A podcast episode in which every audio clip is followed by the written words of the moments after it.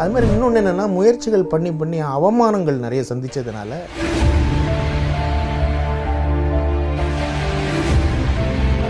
சில காமெடியர்கள் என்ன பண்ணுறாங்க அவங்களுடைய ஹே பேடு ஹேபிட் ட்ரிங்க்ஸ் பண்ணுறது ஒவ்வொருத்தட்ட போய் இந்த ட்ரிங்க்ஸ் பண்ணிட்டு அவங்கக்கிட்ட போய் அவமரியாதையாக பேசுறது. இப்போ வளர்ச்சி இந்த வளர்ச்சியான சமயத்தில் ஒரு டைரக்டர் என்னுடைய க்ளோஸ் ஃப்ரெண்டு மாதிரி ஃப்ரெண்டு தான் அவர். அவர் இன்னைக்கு பெரிய டைரக்டர் சொன்னோன்னா அது வந்து உங்களை மாதிரி நாளெலாம் நடிக்க வேண்டிய படமா? ஒரு டைரக்டர் பேரை சொல்லி அவர்கள்லாம் கழுத்து பிடிச்சி கொண்டு சொல்லுவார் நான் நிற்க வச்சு பேசிகிட்டு இருக்கிறேன். எவ்வளவு என்ன சில ஊர்லலாம் என்ன இப்போ ஊத்தப்பம்னு கூப்பிடுவாங்க ஐயோ சேஃப்டியாக அவன் சேஃப்டி அவன் வந்தான் பார்த்து ஒவ்வொரு காமெடிகளை வச்சு கூப்பிடுவாங்க. இவன் என்ன இவ்வளோ தூரத்துக்கு சொல்கிறானேன்னு சொல்லிட்டு சாப்பிடல. யாரு கேட்டிருக்கீங்க? யார் ஃபோன் பண்ணி கேட்டீங்களா?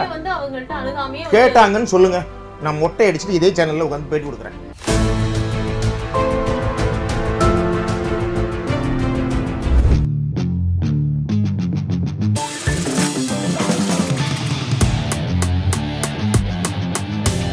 Boomer Premium Shirts. சினி உலகம் வியூவர்ஸ்க்கு வணக்கம். நான் உங்க ஸ்வாதி கிருஷ்ணன். இன்னைக்கு நம்ம கூட நடிகர் டெலிஃபோன் ராஜ் அவர்கள் இருக்காங்க. கிட்டத்தட்ட 200 படங்களுக்கு மேல பண்ணிருக்காங்க. அண்ட் வடிவேல் அவர்கள் கூட நிறைய படங்கள் பெர்ஃபார்ம் பண்ணிருக்கீங்க. ரொம்ப ரொம்ப நன்றி இன்னைக்கு இன்டர்வியூ வந்ததுக்கு. எப்படி இருக்கீங்க? நல்லா இருக்கு. ஓகே ஸோ எப்படி போயிட்டு இருக்கு உங்களுக்கு இந்த டுவெண்ட்டி டுவெண்ட்டி டூ ரொம்ப நல்லா போயிட்டு இருக்கு ரொம்பனா ரொம்ப நல்லா போயிட்டு இருக்கு நிறைய படங்கள் நடிச்சுக்கிட்டு இருக்கேன். சூப்பர் ஸோ ஒரு ரெண்டு படங்கள் என்னன்னு தெரிஞ்சுக்கலாமா? லைனப்ல உங்களுக்கு என்னென்ன படங்கள் இருக்கு? அஹ் இப்போ நான் வந்து சிவி குமார்னு ஒரு ப்ரொடியூசர் இப்போ டைரக்ட் பண்ணிட்டு இருக்காரு. அவருடைய படம் ஒரு காமெடி கேரக்டர் பண்ணியிருக்கேன். அப்புறம் விஜய் ஆண்டனி படம். நான் வந்து இது பண்ணேன் இல்லையா? வெற்றி நடைபோடும் தமிழகமேன்னு சொல்லிட்டு அந்த ஓபிஎஸ் கெட்டப்பில் பண்ணேன் இல்லையா? அந்த டைரக்டர் சிஎஸ் அமுதன். அவர் வந்து விஜய் ஆண்டனி சார் வச்சு ஒரு படம் பண்ணுறாப்புல அதில் பண்ணிகிட்ருக்கேன் வெற்றிமாறன் சார் ப்ரொடக்ஷனில் ஆண்ட்ரியா ப்ளஸ் கவிஞர் கண்ணதாசன் ஐயாவுடைய பேரன் ஹீரோ ஹீரோயின் அந்த அந்த அந்த படத்தில் வந்து ஒரு தாய்மாமன் கேரக்டர் நடிச்சிட்டு இருக்கேன் சூப்பர். இப்படி போயிட்டு இருக்கு ஸோ நல்ல லைனப் உங்களுக்கு ஆஃப்டர் லாங் டைம் அப்படின்னு சொல்லலாம். ஓகே ஸோ இந்த கம்பேக் நீங்க கொடுக்குறீங்க. பட் இப்போ யூடியூப் அப்படின்னு ஓப்பன் பண்ணாலே கொமீடியன்ஸ் பத்தி தான் நிறைய இருக்கு. நாங்க கஷ்டப்பட்டோம் வாய்ப்புகள் வரல அப்படின்னு சொல்லிட்டு. ஸோ ஒரு சில கொமீடியன்ஸ் காணாம போயிட்டாங்க அப்படின்னே சொல்லலாம். நீங்களும் ஒரு காமெடி ஆக்டரா வலம் வந்திருக்கீங்க வலம் வந்துட்டு இருக்கீங்க அதை பார்க்கும்போது உங்களுக்கு எப்படி இருக்கு? ஏன் நீங்க கூட ஒரு பீரியட்ல காணாம போயிட்டீங்க இடையில அப்படின்னு தெரிஞ்சுக்கலாமா? அதாவது ஆக்சுவலாக என்னை பற்றி சொல்லணும்னா நான் வந்து central government employee BSNL telephone டிபார்ட்மெண்ட்டில் ஒர்க் பண்ணிட்டு இருந்தேன். ஏன் வேலையை காப்பாற்றிக்கணும் சினிமாங்கிறது எப்படின்னா இன்னைக்கு காலகட்டத்துக்கு வந்து யார் மவுஸாக தெரியுறாங்களோ அவங்க பக்கம்தான் எல்லா டைரக்டர் ப்ரொடியூசர்ஸ் விழுவாங்க. அது வந்து அதுக்கு வந்து ஒரு பெரிய ஒரு ஒரு ஒரு ஒரு சக்தி ஒன்று வேணும். நான் பார்த்தேன் என்னுடைய வேலையை நான் காப்பாற்றிக்கிட்டோம்னா நான் சாகுற வரைக்கும் எனக்கு அப்புறம் என் ஒய்ஃப் சாகுற வரைக்கும் கவர்மெண்ட்டு ஒரு சம்பளம் கொடுக்கும். பென்ஷனுங்கிற பேரில். மெடிக்கல் சில ஹாஸ்பிட்டல்லாம் ஃப்ரீ நம்மளை வா காப்பாற்றிக்கணும்னா வேறு வழி கிடையாதுன்னு சொல்லிக்கிட்டு சினிமாவுக்கு முயற்சிகள். முயற்சிகள் பண்ணாமல் விட்டுட்டேன். அது மாதிரி இன்னொன்று என்னென்னா முயற்சிகள் பண்ணி பண்ணி அவமானங்கள் நிறைய சந்திச்சதுனால ம், முன்னாடி நம்ம சினிமா மட்டும்தான் சினிமாவில் எப்படியா வந்துடலாம் அப்படின்னு சொல்லிட்டு அவமானங்களை நம்ம தேடி போகிறோம் இப்போ நமக்குன்னு ஒரு சம்பளம் நல்ல சம்பளம் சொந்த வீடு வா கொஞ்சம் வீடு வாடகை விட்டு எல்லாமே லைஃப் செட்டில்டு ஓகே. இப்போ போய் அவங்ககிட்ட போய் அவமானப்படுறதுக்கு நமக்கு வந்து மனசு வர மாட்டேங்குது. அப்போ பதினேழு வயசு பதினெட்டு வயசு பத்தொம்பது வயசு இப்போ ஐம்பத்தொம்போது முடிஞ்சு அறுபது வர போகுது. இந்த கட்டத்தில் அவங்ககிட்ட போய் அவமானப்பட வேண்டியதில்லை. சில காமெடியர்கள் என்ன பண்ணுறாங்க அவங்களுடைய ஹே பேடு ஹேபிட் ட்ரிங்க்ஸ் பண்ணுறது ஒவ்வொருத்தட்ட போய் இந்த ட்ரிங்க்ஸ் பண்ணிக்கிட்டு அவங்கக்கிட்ட போய் அவமரியாதையாக பேசுகிறது சில வந்து நம்ம பெரிய ஆள் வாய்ப்புகள் வரட்டும்ட்டு அதிகமாக ஓவர் சம்பளம் கேட்குறது இப்போ நான் என்னை பொறுத்த வரைக்கும் கம்பெனிக்கு தகுந்த மாதிரி அந்த பணத்தை இம்பார்ட்டன்ட் கொடுத்து நான் போக மாட்டேன். எனக்கு ஒரு லட்சம் பேர் நடிக்கிறவன் இருக்கிறான். நம்ம அந்த சம்பளத்தை பேசி நமக்கு நான் வரமாட்டேன் இந்த சம்பளம் தான் வருவேன்னு சொன்னால் எனக்கு பின்னாடி ஐநூறுரூவா கூட நடிக்கிறதுக்கு ஆள் இருக்காங்க. ஃப்ரீயாக நடிக்க கூட ஆள் இருக்காங்க. அதனால் இந்த பேமெண்ட்டை பார்க்க மாட்டேன் நான். சிலவங்க வந்து அந்த பேமெண்ட்டு இதனால் இது இருக்காங்க.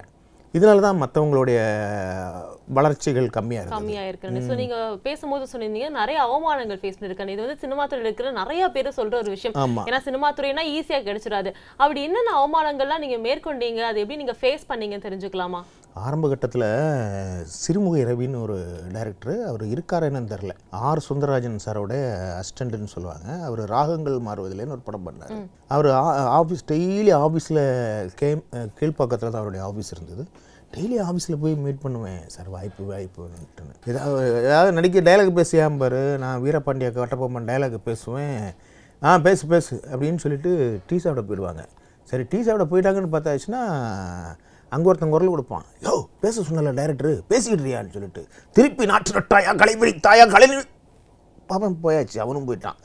நிறுத்தினோம்னா அது. திருப்பி கத்துவானுங்க. யோ என்னையா கத்த சவுண்டை காணோன்னு இது ஒரு அவமானங்கள். போய் போய் போய் வாய்ப்புகள் கேட்டு கேட்டு கேட்டு கேட்டு உன்னை கூப்பிடுவாங்க. ஏன் ஏன் இங்கே வர்ற? கூப்பிடுவாங்க போ. யோ நீ எல்லாம் நடிக்கிற மூஞ்சா? இப்போ வளர்ச்சி இந்த வளர்ச்சியான சமயத்தில் ஒரு டைரக்டர் என்னுடைய க்ளோஸ் ஃப்ரெண்டு மாதிரி ஃப்ரெண்டு தான் அவர். அவர் இன்னைக்கு பெரிய டைரக்டர் பெரிய ஒரு நெருங்கிய டைரக்டர் உயரம் கம்மியான டைரக்டர் நிறைய கிசு கிசு சொல்ற மாதிரி சொல்ற. நெருங்கிய டேரக்டர் உயரம் கம்மியான டேரக்டரா அவர் ஒரு படம் பா பா- பண்ணாருங்க. சின்ன பசங்களெல்லாம் வச்சு ஒரு படம் பண்ணாருங்க. அடுத்த படம் பண்ணுறேன் பாக்கியராஜ் சார் வீடு இருக்குல்ல அது பக்கத்தில் ஃபர்ஸ்ட் ஃப்ளோரில் தான் ஆஃபீஸு நாளைக்கு வந்துடுறீங்க. என் நம்பரை நோட் பண்ணிக்கோங்க. நம்பர்லாம் கொடுத்தாரு வாங்கினேன். அங்கே போய் நிற்கிறேன் நிற்கிறேன் நிற்கிறேன் ஆள் வரல.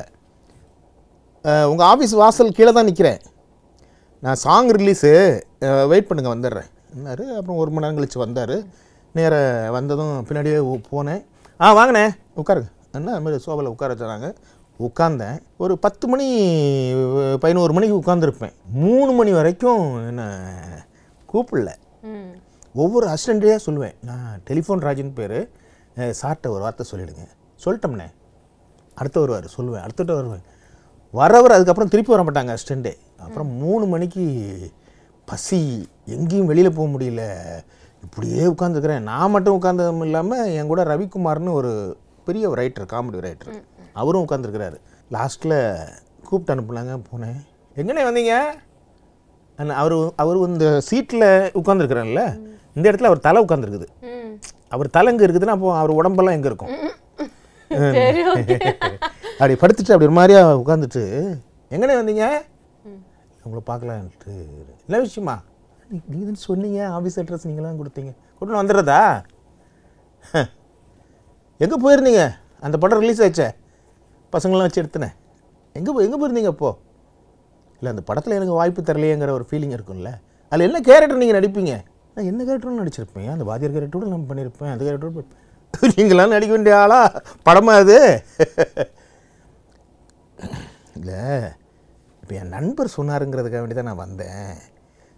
அதுவும் அவர் தான் உங்களுக்கு நெருங்கிய நண்பராக செய்வர் எனக்கு கொஞ்சம் ரெஃபர் பண்ணுவீங்களான்னு சொல்லி தான் வந்தேன்னு. உங்களை மாதிரி ஆள்லாம் நடிக்க வேண்டிய படமா? ஒரு டைரக்டர் பேரை சொல்லி அவரெல்லாம் கழுத்து பிடிச்சி கொண்டு சொல்லுவார். நான் நிற்க வச்சு பேசிகிட்டு இருக்கிறேன். இன்னும் ஒரு மாதிரி அவமானப்பட்டு வெளியில் வந்தேன். ஏன் கூட்டிகிட்டு போன அந்த ரவிக்குமாருங்கிறவர் கதறி அழுதார். அவர் செத்து போயிட்டார் அவர். ஒரு விஷயத்தில். கதறி அழுதார். அவர் அழுத எனக்கு அழுக. நுங்கம்பாக்கத்தில் மகாலிங்கபுரம் ஐயப்பன் கோயிலுக்கு கொஞ்சம் முன்னாடி நின்று ரெண்டு பேரும் அழுதுட்டு நான் போனோம். இப்போது அதே டைரக்டரு ஒரு படம் பூஜை போட்டிருக்காரு. எதுக்கு இதெல்லாம் சொல்கிறோம்னா அவமானங்கள் சொன்னீங்க இல்லையா? அதே டைரக்டர் பூஜை போட்டிருக்காரு. ஒரு கோஆர்டினேட்டர் சொன்னார் அண்ணன் உங்களுக்கெல்லாம் ஃப்ரெண்ட்ஸுங்க சினிமாவில் எதிரியும் பகையெல்லாம் எல்லாம் நிரந்தரமே கிடையாது. நீங்கள் போய் வாய்ப்பு கேளுங்கண்ணேன்னாப்புல பூஜை அன்னைக்கு நேராக போகிறேன் அங்கே ஷூட்டிங் நடந்துக்கிட்டு இருக்குது. டீனா இங்கே தான் நுங்கம்பாக்கம் தான் போகிறேன் வணக்கம் சார். ஆ வணக்கண்ணே. என்ன? இந்த படத்தில் வாய்ப்பு இருந்தால் சொல்லுங்களேன். ஆ. நம்பரை நோட் பண்ணுங்களேன். நான். என்னை பார்க்குறதுக்கு எங்கள் ஆஃபீஸில் வந்து உட்காந்துக்கிட்டு இருப்பாப்புல குறிப்பிட்ட டைமுக்கு. என்ன டைம்னு இல்லை ஒரு டைம் உட்கா அவர் என்கிட்ட சொல்கிறார் அப்புறமா சரின்னு சொல்லிட்டு நம்பர் வாங்கிட்டு அந்த மேனேஜரை கூப்பிட்டு நம்பர் வாங்கிக்கங்கன்னாரு. அந்த படத்தில் எனக்கு வாய்ப்பு கொடுத்தாரு. ஒரு சீன் கொடுத்தாரு. சாப்பிட போகிறேன் அது யாரும் சொன்னாங்களா என்னன்னு தெரில சாப்பிட போகிறேன் யோ அங்கே போயா? அங்கே போய் சாப்பிடுப்போ சாப்பிட வந்துட்டானுங்க. அப்படின்னு ஒரு ப்ரொடக்ஷன் ஆள். என்னடா இது? எல்லாம் ரோட்டில் போனால் எனக்கு கூட செல்ஃபி எடுக்கிறாங்க. எவ்வளவு என்ன சில ஊர்லலாம் என்ன ப- ஊத்தப்பம்னு கூப்பிடுவாங்க. யோ சேஃப்டியாக அவன் சேஃப்டி அவன் வந்தான் பார்த்துக்கணும். ஒவ்வொரு காமெடிகளை வச்சு கூப்பிடுவானுங்க. இவன் என்ன இவ்வளோ தூரத்துக்கு சொல்கிறானேன்னு சொல்லிட்டு சாப்பிடலை. அப்படியே வச்சுட்டு அங்கே ஒரு கடை இருக்குது இந்த இவிபியில் அங்கே போய் மில்க்கு ஒன்று வாங்கி குடிச்சிட்டு இந்த கூலிங்காக இருக்குமே அதை குடிச்சிட்டு வந்து அழுதேன். ஓன்னு அழுதேன் எனக்கு தெரியாமல் அழுதுட்டு மூஞ்செல்லாம் துடைச்சிட்டு அதுக்கப்புறமா அங்கே ஷூட்டிங் ஸ்பாட்டுக்கு. போனேன். அங்கே உங்களுக்கு மனசு வந்துச்சு திருப்பி அங்க போறதுக்கு? ஆஹா நடிக்கணும் அன்னைக்கு நடிக்கணும்ல அப்போ அவருக்கு கோ டைரக்டர் ஒருத்தர் ஓ இதவா போ இப்படிதான் அவரு. ஒருத்தன் ஒரு ஒரு அசிஸ்டண்ட் சாப்பிட்டீங்களாண்ணே? ஆ சாப்பிட்டாச்சு. அங்கே போய் போங்க போங்க. போய் நடிச்சுட்டு யார்கிட்டையுமே சொல்லாமல் சந்தோஷமாக நடிச்சுட்டு ஏன்னா இவன் வந்தாலே பிரச்சனை தாங்கிற மாதிரி ஆயிடக்கூடாதுல்ல? நடிச்சுட்டு அழகாக வரேன் சார். வீட்டில் எல்லாம் சௌக்கியமாக இருக்காங்கல்ல? எல்லாம் நல்லா இருக்காங்கல்ல? சரி சரி வரேன். நம்ம ரெண்டு ஃபோட்டோ எடுத்துக்கலாமா? ஃபேஸ்புக்கில் போடுறதுக்கு? ஆ எடுத்துக்கலாமே. ஆ ஒரு ஃபோட்டோ ஓகே வந்துட்டேன். அந்த மாதிரி அவமானங்கள்ங்கிறது நிறைய. இதெல்லாம் டிவி இன்டர்வியூவில் சொல்லிட்டோன்னு வைங்களேன். அவங்க சைடுல இருந்து வந்துட்டு நமக்கு ஆப்பு வைக்கிற மாதிரி ஆகும். அதனால இதோட அந்த அவமானங்கள் அவளை தள்ளி வச்சுட்டு ஹாப்பியா ஒண்ணு பேசலாம். நீங்க வந்து நாய் சேகர் படத்துல இருக்கீங்கன்னு காத்து வாக்குல காதுக்கு வந்துச்சு. அது எந்த அளவுக்கு உண்மை அப்படின்னு தெரிஞ்சுக்கலாமா? நேஷ் நாய் சேகர் ரிட்டர்ன்ஸ் பேரை மாத்தே சொல்லக்கூடாதுல்ல? இல்லை அது வந்து எந்த அளவுக்கு உண்மைன்னு எனக்கு தெரியாது. சொல்லிட்டு இருக்காங்க. எந்த அளவு உண்மைன்னு தெரியாது. அதாவது சினிமாவில் மட்டும் அஹ், நடிச்சதுக்கு அப்புறமாவே சீனை கட் பண்ணிடுறாங்க. நிறைய படங்கள் நான் ஒரு ஐம்பது படம்லாம் இருக்கும். நான் நடிச்சு படம் ரிலீஸ் ஆக போகுது நம்ம சீன் இருக்கான்னு பார்த்தா ஏன் வடிவேல் சாரும் நான் நானும் நடித்த பகவதி தான் ஃபஸ்ட்டு படம். பகவதி சீனில் நானும் வடிவேல் சாரும் கூட போராடி தான் நடித்தேன் முதல்ல. ஏன்னா அவர் கூட டேலண்டான ஆர்டிஸ்ட் தான் நடிக்க முடியும். என்ன யாருன்னே அவருக்கு தெரியாது. அதனால கொஞ்சம் போராட்டத்தில் தான் நடித்தேன் அந்த சீனு படம் பகவதி ரிலீஸ் ஆக போது முத நாள் எனக்கு ஃபோன் வருது டைரக்டர் சைடில் இருந்து. ரஜு அந்த சீனை தூக்கிட்டோம். இந்த இடத்துல இந்த காமெடி சீன் வைக்கக்கூடாது. தூக்கிட்டோம். அப்படின்னு சொல்லிட்டு. அந்த மாதிரி தூக்கின சீனே ஒரு ஐம்பது. அதனால் எதுவுமே சினிமாவில் ரிலீஸ் ஆகுற போது படத்தில் வந்தால் தான் அது கன்ஃபார்ம் அப்போ தான் கன்ஃபார்ம் தொடரின்னு ஒரு படம் பண்ணினேன். ஒரு பதிமூணு நாள் நான் என்னோட சீன்ஸ் எடுத்திருப்பாங்க. நானும் இம்மான் அண்ணாச்சியும் அங்கங்கே அங்கங்கே காமெடிகள் இருக்கும். ஒரு பிட்டுக்கு ஒரு ஜூனியர் ஆர்டிஸ்ட் மாதிரி கூட ஒரு பிட் கூட இல்லை அந்த படத்தில். ஆமாம் அந்த மாதிரி நிறைய படம். ஏன்னா நடிச்சு ட்ரிபிள் ஆக்டிங் ரமேஷ் அரவிந்துக்கு ஜோடி நான் தான் அந்த ஜோடிக்கு ஒரு அப்பா நான் தான் அந்த ஜோடிக்கு ஒரு அண்ணன் நான் தான் ரமேஷ் அரவிந்த். சதி லீலாவதி நடிச்சார் இல்லையா கமல் சார் கூட. அந்த ஹீரோ ரமேஷ் அரவிந்த். படம் ரிலீஸ் ஆகலை. ரிலீஸே ஆகலை படம். அந்த மாதிரி நிறையா. நடிச்சு அது ரிலீஸ் ஆனால் தான் அது கன்ஃபார்ம் ஆகும். ஓகே ஸோ இப்போ வடிவேல் அவர்களை பற்றி எனக்கு உங்கள்கிட்ட ஒரு சில விஷயங்கள் கேட்கணும். ஏன்னா நீங்கள் ரொம்ப நிறைய ட்ராவல் பண்ணியிருக்கீங்க அவர் நேரில் பார்த்து கேட்க முடியாது. அதனால உங்களை கேட்குறேன். ஸோ இப்போ ரீசெண்டாக பார்த்தீங்களா அவர் போயிட்டு கோவிட்னால பாதிக்கப்பட்டிருந்தார். இப்போ தான் மீண்டு வந்திருக்காரு. அவர் போய் சந்திச்சிங்களா? அந்த விஷயம் கேள்விப்பட்டும் போ- கேள்விப்படும்போது நான் பட்ட கஷ்டம் வெளில சொல்ல முடியாது. யார்கிட்டையுமே டக்குன்னு வெளியில் சொல்ல முடியாது. என்ன ஆகுமோ ஏன்னா பெரிய பெரிய ஆளுங்கள்லாம் சர்வசாதாரணமாக தேறி வருகிறார் எல்லாம் சொல்லிட்டு டக்குன்னு ஏதோ ஒன்று ஆயிடுது. அசம்பாவிதம் ஆயிடுது. அந்த மாதிரி ஒரு சூழ்நிலை வரும்னு நினச்சிட்டு நான் வேண்டாத சாமியே கிடையாது. ஒன்றும் இல்லை நாய்சேகர் ரிட்டன் நடிக்க போகிறாருன்னு சொல்லவுமே இங்கேருந்து நான் வந்து தீபாவளி அன்னைக்கு நேராக திருச்செந்தூர் முருகன் கோயிலில் போய் வடிவேல் சார் சுராய் சார் ரெண்டு பேருக்கும் அர்ச்சனையா அதை பண்ணிக்கிட்டு தான் அங்கே வந்தேன். அங்கே உள்ள ராஜாங்கிற ஒரு குரு அந்த சாமி ஐயர் இருக்கார் இல்லையா? அவரோட நம்பர் இருக்குது அவர்கிட்ட பேசினாலே ஃபஸ்ட்டு வடிவேல் சார் அப்புறம் சுராய் சார் ரெண்டு பேரும் தான் சொன்னேன். அப்புறம் ஏங்க உங்களை பற்றி சொல்லியான்னு கேட்டாங்க. அதுக்கப்புறம் தான் நான் என் பேரை சொன்னேன். அதுக்கே நான் அப்படி பண்ணேன்னா இதுக்கு எவ்வளவு வேண்டியிருப்பேன்? லாஸ்ட்டில் அவர் வீடு திரும்பி வந்துட்டாருன்னு தெரிஞ்சதுக்கு அப்புறம் தான் சந்தோஷமா இருந்தது. அவரை பார்த்தீங்களா என்ன பேசுனீங்க நீங்கள் இல்லை நான் பார்க்கல வடிவேல் அவர்களே இப்போ நிறைய பேர் கொண்டாடுறாங்க பயங்கரமா. சோஷியல் மீடியாலும் சரி இப்போ உங்களை மாதிரி நிறைய பேர் பேசிட்டே இருக்காங்க. ஆனா இன்னொரு பக்கம் ஒரு சில பேர் அவரோட ஒர்க் பண்ணவங்களே அவதூறாவும் பேசுறாங்க. இப்போ ரீசெண்டாக வந்து பாத்தீங்கன்னா பெஞ்சமினா இருக்கட்டும் முத்துக்காலை நிறைய பேர் பேசிட்டு இருக்காங்க. நீங்களும் அவங்களோட ஒர்க் எல்லாம் பண்ணியிருக்கீங்க அப்படி பேசுறதுக்கான காரணம் என்ன அப்படின்னு தெரிஞ்சுக்கலாமா? எதனால அப்படி பேசுறாங்க? மெயின் காரணம் என்னென்னா அவரை பற்றி புகழ்ந்து பேசிகிட்டே இருந்தோம்னா இவங்க பெரிய ஆளாயிடலாம் அப்படின்னு ஒன்று நடந்துக்கிட்டு இருந்தது. ஏன்னா வாய்ப்புகள் டெய்லி வந்துகிட்டு இருந்ததுல்ல. இப்போ முத்துக்கலையை பார்த்தீங்கன்னா அவர் பேட்டி கொடுத்தீங்கன்னா எண்பத்தஞ்சு படம் நடிச்சுக்கிறாரு அவர். எயிட்டி ஃபைவ் படம் நான் நடிச்சிருக்கிறேங்கிறாரு. எயிட்டி ஃபைவ்ல எயிட்டி படம் வடிவேல் சார் கூட தான் நடிச்சிருப்பாப்புல. இன்னும் கேட்டாச்சுன்னா அவரோட இன்டர்வியூ எந்த இன்டர்வியூனாலும் பாருங்கள் வடிவேல் சார் கூட பேசின காமெடி இல்லாத இன்டர்வியூவே இருக்காது. செத்து செத்து வெள்ளை இல்லம்மா அப்படின்னு டைலாக சொல்ல ஆரம்பிச்சிருவாரு இருக்கும். அப்புறம் ஏன் அவரை திட்டணும்? நல் நிரல் முத்துக்காலை பொறுத்த வரைக்கும் எனக்கு ரொம்ப பிடித்தமான நண்பர். ரொம்ப பிடிக்கும். யாரோ தூண்டுதல் பேரில் அவர் பேசிகிட்டு இருக்காரோன்னு நினைக்கிறேன். ஏன்னா அவர் இன்டர்வியூலேயே சொல்லியிருக்கிறாரு. மிக திறமையான ஒரு காமெடியை வந்து அப்படி அவர் வந்து அதை ஒரு லெவலுக்கு வர்ற வரைக்கும் அவர் விட மாட்டார் அந்த மகன் கூட நடிக்கிற பாக்கியம்லாம் எனக்கு கிடச்சிது. அவர் கூட எண்பத்தஞ்சு படம் நடிச்சிருக்கிறேன். அவர் கூட நடித்தால் நடிப்பை கற்றுக்கலாம் இப்படிலாம் சொல்லிக்கிட்டு இருக்கிறவர் எனக்கு கொரோனா காலத்தில் எனக்கு ஹெல்ப் பண்ணலை. ஏன் ஹெல்ப் பண்ணணும்? இப்போது கொரோனா காலத்தில் எனக்கு நான் நான் தான் பார்த்துக்கிட்டேன் என் வீட்டை. அவன் அவன் அவன் அவன் வீட்டை பார்த்துக்கணும். ஏன் இன்னொருத்தர் கையை எந்த எதிர்பார்க்கணும்? நமக்கு வாய்ப்பு கொடுத்து நம்மளை வாழ வைக்கிறதே அவருங்கிற மாதிரி ஒரு கண்டிஷன் இப்போ நான் சொன்னேன் இல்லையா?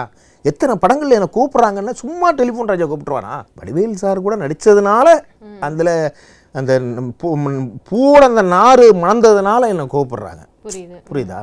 இன்னைக்கு வந்து ஒரு இருபதாயிரம் ரூபா சம்பளம் வாங்குற அளவுக்கு நான் நடிச்சிட்டு இருக்கிறேன். ஐநூறுரூவா முந்நூறுரூவா இப்படிலாம் வாங்கியிருந்தேன். ஃபஸ்ட் படம்லாம் இருபது ரூபா தான் வாங்கிட்டு இருந்தேன். இப்படி நடிச்சிட்டு இருக்கிறேன். இது இன்னைக்கு இவ்வளோ பண்ணுறேன்னா வடிவேல் சார் தான் காரணம். இப்படி ஒவ்வொரு காமெடி ஆர்டிஸ்ட்டுன்னு சொல்லிட்டு இன்னைக்கு ஒரு ஐம்பது பேர் இருக்கிறாங்கன்னா அது வடிவேல் சாரால தான். ஏன் திடீர்னு உங்களுக்கு வந்து அது சில சில சொல்லுவாங்க இந்த சனி மேலே அறிவு உட்காந்துக்கிச்சுன்னா என்ன சொல்லுவாங்க. அந்த மாதிரி திடீர்னு திட்டுறது. இப்படி எனக்கு அந்த ஆளு அந்த ஆளு இந்த ஆளுலாம் அவர் சொல்லியிருக்கிறாரு. எவ்வளோ பெரிய தப்பு அது. அது இத்தனைக்கும் ஒரு சமயத்தில் ட்ரிங்க்ஸ் பண்ணிட்டு அவரே பல இன்டர்வியூவில் சொன்னதுனால நான் சொல்கிறேன் இன் ட்ரிங்க்ஸ்லாம் பண்ணிட்டு நான் இருந்தேன். இப்போ அவர் வந்து அந்த ஆள் அவர் இப்போ இல்லை. இப்போ நம்ம வழியை நம்ம பார்த்துக்கணும்ல. அதனால் நான் ட்ரிங்க்ஸை விட்டேன். இன்னைக்கு உன்னை ஒரு கம்பெனியில் கூப்பிட்றாங்கன்னா எதனால? வடிவேல் நான் கூட நடித்ததுனால தானே ஒரு கம்பெனியில் நாடிகன்னு கூப்பிட்றாப்புல அதனால் நன்றி கெட்டு போய் இப்படி பேசக்கூடாது. ஸோ நீங்க பேசுனது எனக்கு ஒரு கேள்வி இருக்கு. என்ன அப்படின்னா இப்போ வடிவேல் அவர்கள் தான் உங்களுக்கு வாய்ப்பு கொடுத்தாங்க. ஏன் உங்களை நீங்க பாத்துக்கலாம் இல்லையா அப்படின்னு கேட்டீங்க? அது ரொம்ப நல்ல விஷயம் தான் ஆனாலுமே நம்ம கூட நடிச்ச ஒருத்தவங்க நம்மளை கஷ்டப்படும் போது ஒரு உதவி பண்ணிட மாட்டாங்களா அப்படின்னு சக கலைஞருக்கு ஒரு ஏக்கம் இருக்கும். அவங்க சுச்சுவேஷன் மேபி அப்படி இருந்திருக்கலாம்? ஸோ அந்த ஆதங்கத்துல தான் பேசுறாங்களோ அப்படின்னு சொல்லிட்டு வெளியில கேட்க வேண்டியதானே கேட்க வேண்டியதானே ஃபோன் பண்ணி கேட்க வேண்டியதானே ஓகே அவங்க கேட்காமே அவங்களாவே இப்போ இப்போ நான் கஷ்டப்படுறேன். எனக்கு எனக்கு வந்து பசிக்குதுன்னு உங்கள்கிட்ட சொன்னாதாங்க எனக்கு ஏதாவது வாங்கி கொடுப்பீங்க. யாரு கேட்டிருக்கீங்க? யார் ஃபோன் பண்ணி கேட்டீங்களா? யாருமே வந்து அவங்கள்ட்ட அணுகாமையே வந்து கேட்டாங்கன்னு சொல்லுங்க. நான் மொட்டை அடிச்சுட்டு இதே சேனல்ல உட்காந்து பேட்டி கொடுக்குறேன். ஓகே இல்ல நான் உங்களை கேக்குறேன் அவங்க கேட்கவே இல்லைங்களா? கேட்கறதே கிடையாது. கேட்டிருந்தா ஏதாவது செய்வாங்க. அவ்வளவு மனசு கல்லானா மனுஷனா? கஷ்டப்பட்டு கஷ்டத்துலேருந்து வந்த ஆளு தானே அவர்? புரியுது. எவன் கேட்கறது கிடையாது. என்னன்னா ஒரு மைக்கு கிடைச்சிச்சுன்னா தன்னை பெரிய ஆளா காமிக்கிறதுக்கு தன்னை விட பெ- மகான் பெரிய ஆளுங்களை கேவலமா திட்டியாச்சுன்னா இதை வந்து நாலு பேர் பார்ப்பான். அப்படிங்கிறதுக்காக வேண்டி இவங்க இப்படி சொல்றது. இன்னும் கேட்டாச்சுன்னா இந்த சொல்றதுல தூண்டுதல் இருக்குமோன்னு எனக்கு ஒரு டவுட் இருக்கு. ஓகே யாரோட தூண்டுதல் இருக்குன்னு உங்களுக்கு சந்தேகம் இருக்கு? அந்த சிங்கமுத்து மாதிரி உள்ளவங்களுடைய தூண்டுதல் இருக்குமோன்னு கூட என்னோட வடிவேல் சார் கூட ஒரு நாளைக்கு உட்காந்து பாருங்க. பேச பேச பேச. நான்லாம் படம் பண்ணும்போது கம்பீரம்னு ஒரு படம் பார்த்துருப்பீங்க. அந்த காமெடிகள்லாம் உட்காந்து ஸ்கிரிப்ட் பேப்பராக வந்தது. என்னடா இது இது பண்ணியிருக்கிறாங்கன்னு சொல்லிட்டு ஒம்போதுலேருந்து பதினொன்றரை வரைக்கும் ஒரு ஸ்கிரிப்டை ரெடி பண்ணி நான் கூட இருக்கிறேன். அதை மாற்று இதை மாற்று இதை மாற்று இது மாற்றுன்னு எழுதி அதுக்கப்புறம் தான் ஷூட்டிங் போகிறாரு கொட்டுங்க அவர்கிட்ட. காமெடிங்கிறது கொட்டும். ஒன்று இவர் சொல்லுவார் நம்ம சிங்கமுத்து ஐயா சொல்கிறாரு நாங்கள் வந்து ஒரு பத்து பேர் குரூப் வச்சுருக்கோம் பத்து பேர் சேர்ந்து சொல்லுவோம் அதை பண்ணு இதை பண்ணுன்னு பார்ப்பல அப்படின்னு ரொம்ப சர்வ சாதாரணமாக சொல்லுவாப்புல. ஃபுல் அண்ட் ஃபுல் ஈகோ இதுதான். அதனால தான் இவர் வந்து இல்லாத பொல்லாதெல்லாம் அவரும் சொல்லிக்கிட்டு இருக்காரு. இவருக்குன்னு ஒரு குரூப் இருக்குல்ல. இப்போ அவர் கூடனா இந்த போண்டாமணின்னு ஒருத்தர். சிங்கமுத்து இருக்கும்போது நாங்கெல்லாம் பக்கத்துலேயே போக முடியாதுங்க. பக்கத்துலேயே அந்த ஆஃபீஸ் பக்கமே போக முடியாது. பிச்சைக்காரங்கள மாதிரி தான் ஒவ்வொருத்தரையும் விரட்டுறது. நாமெல்லாம் போனது கிடையாது. போனவங்க என்கிட்ட சொல்லுவாங்க? விரட்டுறது. அந்த மாதிரிலாம் இல்லாமல் இன்னைக்கு வந்து நல்லா இருக்கு. ஏன் இதே முத்துக்கலை கூட ஒரு இன்டர்வியூவில் சொல்லியிருக்கிறாரு. விரட்டப்பட்டோம். ஆனால் விரட்டினவங்கலாம் இப்போ கூட இல்லை. புரியுது. சந்தோஷமா இருக்கு. ஆனால் யாரை சொல்கிறாரு இல்லை. அந்த மாதிரி தான். அவர் வந்து யாரையும் சேர்த்துக்க மாட்டார். அவருக்குன்னு ஒரு பந்தா பண்ணிக்கிட்டு இருந்தார். வடிவேல் சாரை திட்டினால்தான் அவர் பிரசித்தி பிரபலமாகும்னு பேசினார். இப்போ நடந்த ஒரு இன்சிடென்ட் பற்றி கேட்கணும் இப்போ ரீசெண்டாக நாய்சேகர் ரிட்டர்ன் சொல்லி பிரஸ் மீட் நடந்துச்சு. அதில் நிறைய பேர் நிறைய கேள்விகள் கேட்டிருந்தாங்க. ஒரு சில பத்திரிக்கையாளர் வந்து யோகி பாபு சூரி பற்றி இப்போ இருக்கிற காமெடியன்ஸ் பற்றி கேள்வி கேட்க வந்தாங்க. வடிவேல் சார் லைட் அதை அவாய்ட் பண்ணிட்டு அப்படி வேற கேள்விகளுக்கு பதில் சொல்லி போனாங்க. சோ அது ஏன் அந்த விஷயத்தை அவாய்ட் பண்ணாரு? அவங்க அவங்களுக்கு தெரியும்ல இதெல்லாம் காமெடி கிடையாதுங்கிறது தெரியும். எனக்கே தெரியும். நம்ம நம்ம உங்களுக்கு எல்லாருக்குமே தெரியும். அவங்க பண்ண என்ன காமெடி ஒரு காமெடி ட்ராக்குன்னு சொல்லிட்டு ஒரே ஒரு சீன் போடுவாங்கல்ல. எந்த சீன் ஒரு சீனை போட்டாங்கன்னு காமிங்க. அது நல் அது நல்லா இல்லைன்னு தெரியும். இவர் இவர்கிட்ட போய் எப்படி இருக்குன்னு கேட்டாச்சு? ஆ நல்லா இருக்குன்னு தான் சொல்லணும். என்னத்தை சொல்கிறது அது? அதனால தான் அதை அவாய்ட் பண்ணுறது நானும் கூட சூரி நானும் ரொம்ப க்ளோஸ் ஃப்ரெண்டு தான். சூரி கூட இப்போ கூட ஒரு நான் படம் நடிச்சுக்கிட்டு இருக்கேன். படவான்னு ஒரு படம் சொல்ல விட்டுட்டேன். அதில் வந்து ஒரு ஹைலைட் சீன் பண்ணியிருக்கேன். அதை டைரக்டர் பார்த்துட்டு வேற லெவல் நடிப்பு டெலிஃபோன் ராஜ்னாரு ஒரு ஞானசேகர்னு ஒரு கோ டைரக்டர் ரெக்கார்டு கூட என்கிட்ட இருக்குது அவர் என்கிட்ட சொல்லிக்கிறாரு வேற லெவல் நீங்கள் ஏன் தெரில நீங்கள் வரல. வேற லெவல் ஆக்டிங் உங்களுக்கு கூட ஒரு ரெண்டு சீன் சேர்க்கலாம்னு நாங்கள் டைரக்டர் நானும் பேசிக்கிட்டு இருக்கோம் அப்படின்னு சொன்னார். சூரி சில நிறைய இடங்களில் வடிவேல் சாருடைய இமிட்டேட் இருக்கும். அந்த அந்த அந்த படவா படத்தில் கூட. ஓகே. பெரிய லெவலில் அவங்க ஏதோ இன்னைக்கு காமெடி ஆர்டிஸ்ட் இல்லைங்கிறதுனால அவங்களுடைய இதுகள்லாம் போயிட்டுருக்கு. இதை விட்டு போயிட்டு இவங்கெல்லாம் நல்ல நடி காமெடி ஆர்டிஸ்ட்னு சொன்னால் ஒத்துக்க மாட்டாங்கல்ல. ஒத்துக்க மாட்டாங்க. பட் வந்து காமெடி இந்த டயலாக்ஸ் எல்லாம் வந்து டைரக்டர் கையில தான் இருக்கு. அந்த எழுத்தார் எழுத்தி கொடுக்கறது எழுதி கொடுக்கறது நம்ம கிடையாது. காமெடியன்ஸை குறை சொல்லி நமக்கு எந்த பிரயோஜனமும் டயலாக தான் அவங்க பேசுறாங்க. கரெக்டு இப்போ வடிவேல் சார்கிட்ட கொடுத்த டைலாக் பேசினா இன்னைக்கு வடிவேல் சார் யாருன்னு தெரியாது உங்களுக்கு? புரியுது புரியுது. அவர் கொடுத்த டைலாக்ல ஒர்க் அவுட் ஒர்க் பண்ணுவாருங்க. நான் தான் கொஞ்சம் முன்னாடி சொன்னேன் கம்பீரம் படத்தில் ஒம்பது மணிக்கு கொடுத்த ஒம்போதரை மணிக்கு டைலாக் உட்கார்ந்தவர் பதினொன்றரை வரைக்கும் உட்காந்துருக்கிறாருங்க ஏவிஎம்ல அந்த வி சேகர் செட்டுன்னு சொல்லுவாங்க அங்கே பதினொன்றரை வரைக்கும் கரெக்ட் பண்ணிட்டு இருக்காரு நானும் உட்காந்துட்டு இருக்கிறேன் அந்த இடத்துல.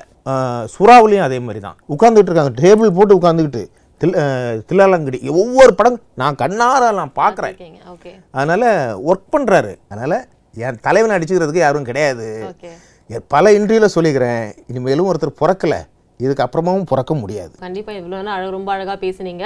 ஸோ நீங்க நாயசிக ரிட்டர்ன்ஸ்ல இருக்கீங்களா இல்லையான்னு தெரியல. இருந்தீங்கன்னா அப்படின்னா ரொம்ப ரொம்ப சந்தோஷம். அது கங்க்ராச்சுலேஷன்ஸ் உங்களுக்கு. நீங்க ஆடியன்ஸ்க்கு ஏதாவது ஷேர் பண்ண விரும்புறீங்கன்னா தாராளமா ஷேர் பண்ணலாம்.